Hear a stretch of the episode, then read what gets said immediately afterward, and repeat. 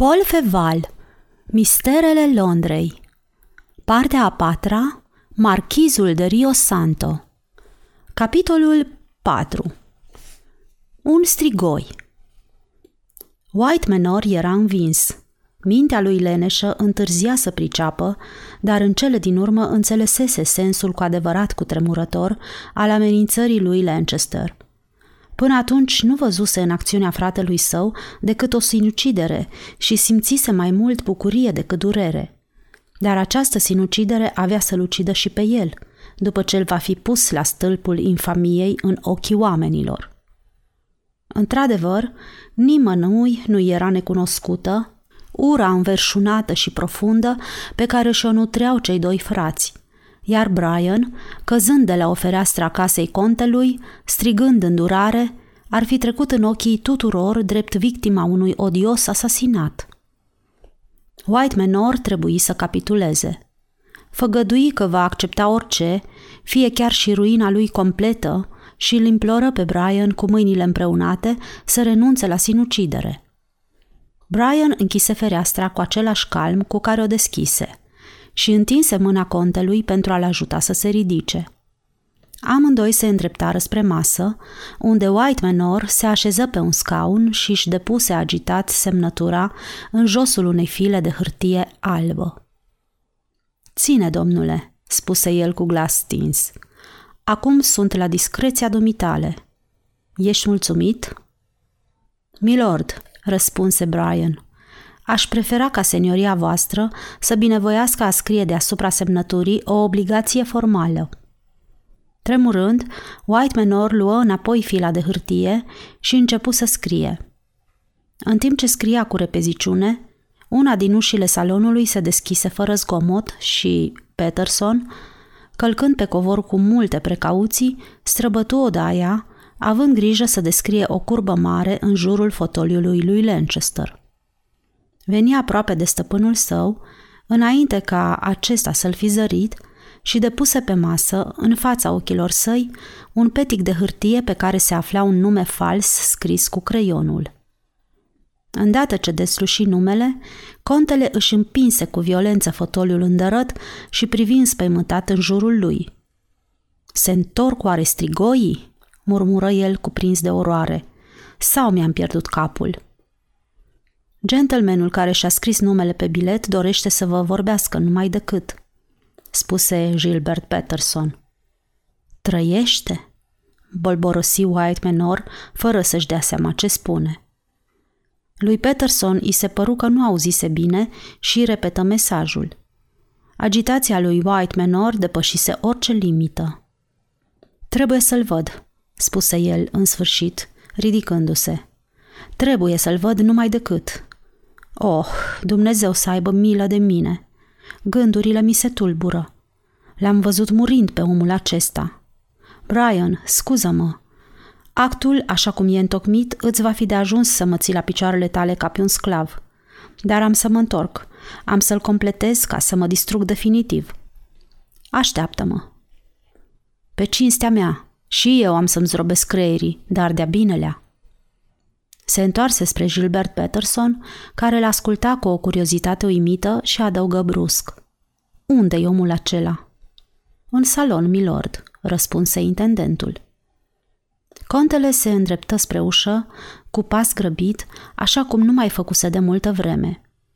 Brian rămase singur. Așteptă un sfert, o jumătate de oră. Contele nu se mai întorcea. Răbdarea nu era însușirea dominantă a lui Lancaster. Ca să-și omoare timpul, se apropie de masă să citească actul început. Privirea îi căzu întâmplător pe peticul de hârtie adus de Gilbert Peterson, pe care citi, scris cu creionul, numele lui Ismay Spencer. Stupefacția și tulburarea îi erau aproape la fel de intense ca ale fratelui său. Toate acele vagi bănuieli pe care îi le trezise povestirea Suzanei se înfățișară deodată în mintea lui. Îl văzu pe conte amestecat în drama tenebroasă de la Goodman's Fields, vru să se repeadă afară, să ia parte la întrevederea celor doi. Dar era prea târziu. Contele reapăru surâzând, aproape vesel. Iartă-mă că te-am făcut să aștepți, frate, spuse el. Acum îți stau la dispoziție. Iată ce se petrecuse în salon. Părăsind încăperea în care îl lăsa pe Brian, contele era aproape complet zăpăcit. Sacrificiul nemai auzit pe care fusese silit să-l facă, mânia de atâtea ori ațățată în cursul convorbirii cu Lancaster și tot de atâtea ori înăbușită cu prețul unor mari eforturi, în sfârșit, anunțarea extraordinarei vizite a unui om pe care îl văzuse urcând pe eșafod, al cărui corp inert îl văzuse cu ochii lui legănându-se în funia fatală, toate acestea se învălmășeau în mintea lui chinuită, aducându-l într-o stare vecină cu nebunia. Intră în salon cu o privire fixă și mohorâtă, cu gura deschisă, neavând pe chip altă expresie decât o teamă nedeslușită. Gilbert Peterson venea în urma lui. Dar omul care aștepta în salon nu dorea, fără îndoială, cum nu dorise nici Brian, să vorbească în prezența lui Peterson. Îi ceru de la început contelui să poruncească intendentului să se retragă. Gilbert ezită și se uită la stăpânul lui, dar acesta nu era în stare să-și exprime voința. Personajul care se afla în picioare, în mijlocul salonului, parcă îl împietrise. Se trânti într-un scaun și privi drept înainte cu ochi lipsiți de viață. Tyrell Orbul repetă ordinul încruntându-și sprâncenele. Gilbert nu îndrăzni să-l înfrunte și o porni spre ușă bodogănind. Ei bine, White Manor, spuse Orbul. Cred că nu te așteptai să mă revezi. Deci, dumneata ești Spencer, murmură mașinal lordul. În persoană, conte. White Menor îl cercetă din cap până în picioare, cu o privire neliniștită și plină de teamă. Oh, n-ai decât să mă privești cât vrei, milord, continuă Tyrell, bombându-și pieptul larg. Sunt eu. I smell Spencer, servitorul dumitale foarte devotat care, slavă Domnului, se bucură de o sănătate de plină și la fel de zdravă ca orice om. Dar, îngăimă lordul, Așa se miră toată lumea. Îl întrerupse Tirel, trăgându pe el un fotoliu aproape de conte. Dar, dar, am devenit un fel de animal ciudat, pe când... de când am fost pânzurat. Totuși, milord, nu-i nimic surprinzător în cazul meu. Doctorul Moore m-a vizitat la închisoare și mi-a făcut o mică incizie la gât, folosind pentru susținerea pereților acestuia un tub mic. Operația asta are un nume foarte bizar. Faringotomie, mi se pare. Când funia mi-a strâns gâtul, respiram pe sub ea grație inciziei. Dar asta nu-i nimic, milord. Doctorul a mai făcut ceva. Ți-l recomand călduros pentru iscusința lui. Incizia nu putea să împiedice o eventuală congestie cerebrală. Mur mi-a spus, ar trebui ca în momentul critic, chiar în acel moment, mă înțelegi, nu mai înainte, să simulezi o izbucnire de bucurie. Era destul de dificil, White Manor, nu găsești? Chiar în fața eșafodului, lângă sicriul deschis care îți așteaptă cadavrul, nu poți... Tyrell zâmbea, dar era palid. Ei bine, continuă el cu cinism. Tot frământându-ne creierii, Mur și cu mine am găsit un mijloc de a sfida spânzurătoarea și de a lua un aer fericit cu ștreangul de gât. Exista în mulțime un ticălos nenorocit pe care îl tratase mult timp ca pe un sclav și care în cele din urmă mă trădase. Roboem, ăsta era numele lui. Milord, se căia amarnic pentru răul pe care mi-l făcuse. Eram sigur că, dacă îl voi striga, va trece peste orice obstacol pentru a se apropia de mine. Doctorul îmi dăduse un pumnal. În clipa supremă l-am strigat pe Roboem el s-a avântat spre mine și l-am ucis. Contele își exprimă printr-un gest oroarea. Faptul acesta a dat un impuls puternic circulației sângelui meu, milord, continuă Tyrell. Trapa se clătina și am fost spânzurat în momentul cel mai potrivit. Trebuie să recunosc, diavolul de Roboem mi-a fost foarte util. Și cu ea ce s-a întâmplat? întrebă în șoaptă contele oarecum timid. Cu ea? Ah, milord, despre asta vom vorbi altă dată. La naiba, povestea ar fi lungă și ne-ar îndepărta de la subiect. Mai trăiește? îl întrerupse contele. Dacă senioria voastră îngăduie, îi voi spune totul în legătură cu ea în altă zi. După cum știți, era foarte sănătoasă, dar, adesea, tinerele se ofilesc deodată ca și florile. A murit Icemail. Sunteți curios, White Manor, declara Tirel, cu un ciudat accent ironic, ca un tată bun care și-a pierdut copilul. Răbdare. Vă rog să nu ne ocupăm astăzi de aceste nimicuri. Am venit pentru altceva. Dar spune-mi măcar un cuvânt, unul singur, stărui contele. A murit, început Tirel. Contele scoase un suspin echivoc care poate fi foarte bine luat drept un oftate ușurare. Dacă mai trăiește cumva, termină orbul râzând, să fiu spânzurat a doua oară dacă știu ceva. Dar să vorbim serios. De un an, milord, am devenit om de treabă. Onorez West Endul cu vizitele mele foarte frecvente și dacă n-ați trăi ca un pustnic, ați fi avut de mai multe ori plăcerea să mă întâlniți în saloanele cele mai elegante. Acolo lumea mă cunoaște sub numele de Sir Edmund Mackenzie. Un gentleman onorabil, milord, bucurându-se de o oarecare avere, blând, sociabil, inofensiv, care a avut nefericirea să-și piardă vederea în Leihor, de unde descinde în linie directă, căci am uitat să vă spun, milord, sunt orb.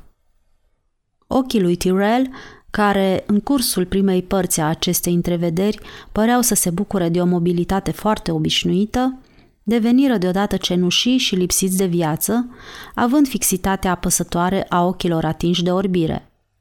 În ciuda aerului ironic cu care Tirel pronunțase cuvintele sunt orb, contele se prinse în cursă și spuse silit de împrejurări. Te plâng, Spencer, te plâng. Sir Edmund, vă rog, milord, spuse Icemail, rotindu-și pupilele cu o surprinzătoare agilitate – cât despre compasiunea dumneavoastră, vă mulțumesc, dar n-am ce face cu ea. Orbirea mea nu mă împiedică să văd trista schimbare pe care a suferit-o senioria voastră. Prin urmare, nu ești orb? Aveam nevoie de o mască, milord. Nu cunosc o metodă mai bună de a observa lucrurile care scapă celor mai clar văzători decât aceea de a fi orb. Dar să revenim la dumneavoastră. Într-adevăr, White Menor, nu mai sunteți decât umbra celui care ați fost. Sufăr mult, spuse contele posomorât. Asta se vede, milord. Aș pune rămășag că diavolul ăla de Brian... Brian, repetă contele, ale cărui trăsături se contractară. E acolo, mă așteaptă. Ah, Icemail, ai rostit numele călăului meu. Tyrell își frecă mâinile. Ah, e dincolo, murmură el. Tu cunoști bine tristele taine ale vieții mele, Icemail. Urmă lordul, lăsându-și descurajat capul în piept. De altfel, ce rost mai are să vorbesc? Omul ăsta m-a învins. M-a ruinat. Ruinat? întrebă Tyrell ciulind urechile. M-a constrâns să semnez un act infam, exclamă White Menor pe un ton jalnic, aproape plângăreț un act care mă despoaie și face din el moștenitorul meu în viață. Tyrell trase aer în piept. Nu mai spuneți, exclamă el oarecum nepăsător. Și mai departe? Ce vrei mai mult, Spencer? Mai trebuie să adaug câteva rânduri pe acel act. Sunt ruinat. Vai, milord, murmură Tyrell cu voce înăbușită, dar vibrantă. Așa că le-ați binecuvânta pe Dumnezeu dacă fratele dumneavoastră s-ar prăpădi în seara asta de o moarte subită? White Menor își ascunse capul între mâini. Nu, nu, nu, spuse el de trei ori cu dinții strânși de furia care era pe cale să izbucnească. Are o viclenie drăcească, Icemail. Mâinile mi legate. Mă tem de moartea lui căci ar arunca asupra capului meu o acuzație de asasinat. Da, de unde?" spuse Tyrell. La Londra, morții sunt dați repede uitării, dar poate ați prefera ca Dumnezeu să-i lase trupul să trăiască și să-i ia numai mințile." Să nebunească. Brian, nebun!" strigă contele ridicând mâinile fericit. Oh, aș da jumătate din zilele care mi-au mai rămas. astea sunt fleacuri, White Menor, îl opri Icemail. Mai bine precizați, limpede și răspicat. Aș da atâtea lire sterline.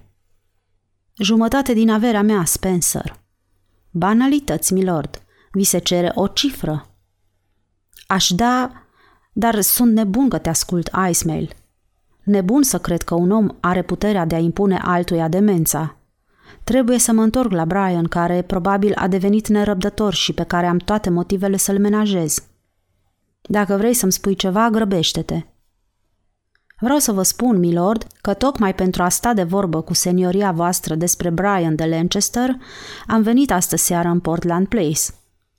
Aveam într-adevăr să vă propun o afacere. Cât despre chestiunea de adineauri, nu insist, deoarece o sumă prea mare ar necesita un contract și dumneavoastră ați putea face ușor să vă puneți la adăpost prin inviolabilitatea demnității de per, deși identitatea mea de om spânzurat nu mi-ar lega mâinile. Prin urmare, vă cer pur și simplu 4.000 de lire bani gheață. Pentru ce? Pentru nebunia lui Brian de Lancaster. Contele ridică din numeri nerăbdător. Milord, spuse Spencer, nu suntem copii. Aduceți bancnotele și vă voi da toate explicațiile. Vorbesc foarte serios. Gravitatea lui Tyrell făcu o oarecare impresie asupra lordului. Omul care se neacă nu încearcă adesea să se agațe și de un pai, în stare să susțină abia a suta parte din greutatea corpului său? În loc să apeleze la rațiune, White Menor încercă să se îmbete cu perspectivele bizare pe care îi le oferea Icemail. Respinse meditația și, mulțumit că are posibilitatea să mizeze totul pe o șansă, oricât de slab ar fi fost ea, agită un clopoțel. Peterson apăru și primi ordinul de a aduce portofelul stăpânului său. Milord, continuă Icemail, când rămase din nou singur cu contele și preluă bancnotele etalate în fața lui. Orice om care se bucură de plenitudinea facultăților sale poate fi izolat ca nebun. Este un punct de plecare fecund, care merită singur cele patru mii de lire. Fruntea lui White Menor se însenină. E adevărat, spuse el, dar va fi nevoie de timp. Mai mult sau mai puțin. Pentru orice e nevoie de timp. Nouă ne este de ajuns o oră. Te-ai și gândit la asta? Mă gândesc de când s-a înserat, milord. Mai mult de atât, eu acționez. La ora când vă vorbesc, Brian de Lancaster se și află în drum spre Bedlam. Bine, dar e acolo un salon, îl întrerupse White Menor, care luase ad literam metafora oaspetelui său. Un surâs de compătimire ironică se ivi pe buzele lui Tyrell. Salonul senioriei voastre, murmură el, nu-i decât o etapă în drumul spre Bedlam. Mențin ce-am spus. Milord, ascultați-mă. Azi dimineață un maniac a pătruns în castelul regal din Q și a tras, după cât se spune, cu pistolul asupra prințesei Victoria. Contele și-a dus aminte de vocile zgomotoase care se auzeau în salonul său, în momentul când Lancaster deschisese fereastra și care toate comentau această întâmplare stranie. Am auzit vorbindu-se despre asta, spuse el, și cred că ghicesc unde vrei să ajungi. Dar cum se poate stabili că Brian... Brian a avut singur grijă de asta, milord. Îl întrerupse Tirel, căci el este omul care a pătruns azi dimineață în castelul din Q. El a tras asupra prințesei? N-a tras asupra prințesei, dar s-a încăierat cu străjile. A escaladat zidurile terasei, toate astea pentru a lua cu asalt sera japoneză și a culege de acolo o camelie albă cu reflexe de azur. Ești sigur că este vorba de el?" Întrebă contele, căruia o speranță aprigă îi electrizase în inerția. Absolut sigur, milord. White Menor se ridică brusc. Trebuie să trecem la acțiune, strigă el, să-l denunțăm, să cerem arestarea lui. Stați liniștit, milord, îl domoli Tyrell. Senioria voastră a și făcut tot ceea ce trebuia să facă și, la cererea sa, 12 polițiști se află acum la ușa acestei vile. La cererea mea, băigui contele uimit. asta e doar un amănunt, milord, continuă Spencer. Timpul mă presa și nu știam dacă senioria voastră va fi de acord. De aceea am luat unele măsuri. Știți, White Menor, mă pricep să imit, cu oarecare precizie, tot felul de iscălituri. Am scris în numele dumneavoastră comisarului Poliției Metropolitane, l-am anunțat cu toată mâhnirea de rigoare că scumpul meu frate, Brian de Lancaster, a nebunit și sminteala lui a pus în primejdie o persoană regală. În consecință, pentru a se evita nenorociri incalculabile, i-am cerut să acționeze cu mână forte. Admirabil, strigă contele, îndreptându-se în grabă spre Tirel, căruia îi strânse mâna într-o adevărată euforie. Oh, de data asta l-am la mână și, ca și el, voi fi neîndurător. Spencer, prietene, ești salvatorul meu. Voi dubla, voi tripla suma făgăduită. Mulțumesc senioriei voastre și îmi voi îngădui până atunci să bag în buzunar prima parte, spuse Tirel. Acum duceți-vă și întocmiți până la capăt actul despre care vorbeați adineauri. Lăsați-vă spoliat fără teamă, milord. Veți avea un strașnic atu împotriva internatului de la Bedlam. Internat al cărui nume va fi ținut secret, căci am aranjat în așa fel lucrurile încât să fie tratat ca un nebun de vază. Sfârșitul capitolului 4